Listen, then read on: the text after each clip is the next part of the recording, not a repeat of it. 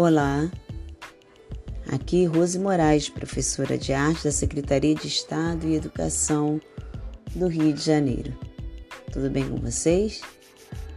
Na nossa última aula, nós aprendemos a analisar uma obra de arte, observar o título, o autor, a época, a dimensão e técnica. É, aprendemos a analisar os, os objetos da, da, execução da obra, né, que seria sua função, é, buscar informações sobre o artista e sua época, as características do seu trabalho. E agora, na aula de hoje, no podcast de hoje, eu quero falar um pouquinho sobre Cândido Portinari, que foi é, o autor da obra que eu indiquei que vocês analisassem na nossa última aula ou no nosso último podcast. Cândido Portinari foi um pintor, ilustrador e professor de artes plásticas. Filho de imigrantes italianos, teve uma infância pobre em uma fazenda de café perto da pequena cidade de Bradosky, no estado de São Paulo. Portinari Começou a pintar aos 9 anos e aos 15 mudou-se para a cidade do Rio de Janeiro, onde iniciou seus estudos na Escola Nacional de Belas Artes. Em 1928, conquistou um prêmio de viagem à Europa.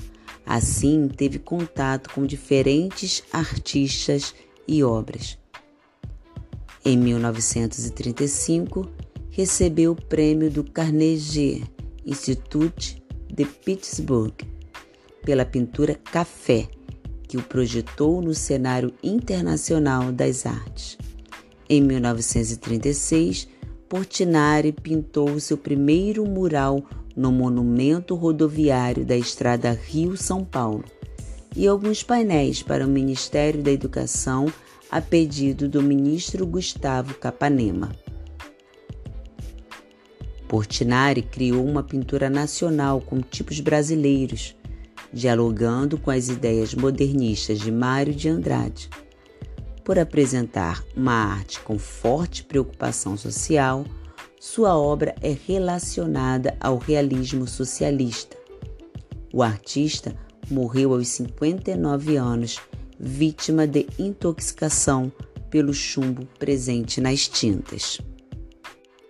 Portinari é considerado um dos mais importantes pintores brasileiros de todos os tempos, sendo o pintor brasileiro a alcançar maior projeção internacional.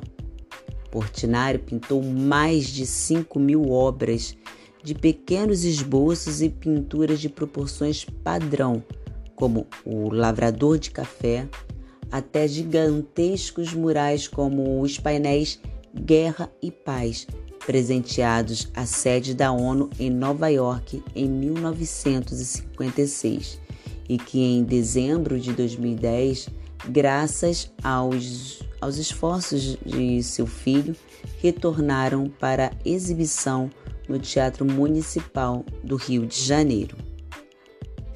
Nenhum pintor pintou mais um país do que Portinari pintou. Isso segundo Israel Pedrosa. Seus temas sociais, históricos, religiosos, o trabalho no campo e na cidade, os tipos populares, a festa popular, a infância, o folclore, os retratos dos grandes brasileiros de sua geração, a fauna, a flora e a paisagem, demonstram com eloquência a reflexão de Israel Pedrosa.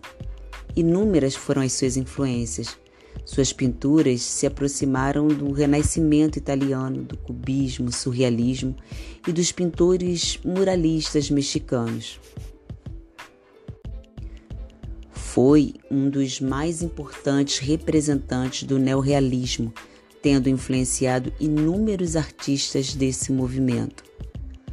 Para compreender mais a fundo a importância de Portinari para a arte mundial, Recomenda-se a leitura do texto original e magistral de Pedrosa, intitulado Portinari, o pintor do novo mundo. Uma das obras mais importantes de Portinari, O Lavrador de Café, foi furtada do segundo andar do Museu de Arte de São Paulo na madrugada do dia 20 de dezembro de 2007, em uma ação de três minutos, juntamente com o quadro Retrato de Suzanne Bullock, de Pablo Picasso. Estas obras foram, foram resgatadas e restituídas ao museu no dia 8 de janeiro de 2008, sem sofrer avarias. Graças a Deus. Enfim, ficamos por aqui e até a nossa próxima aula.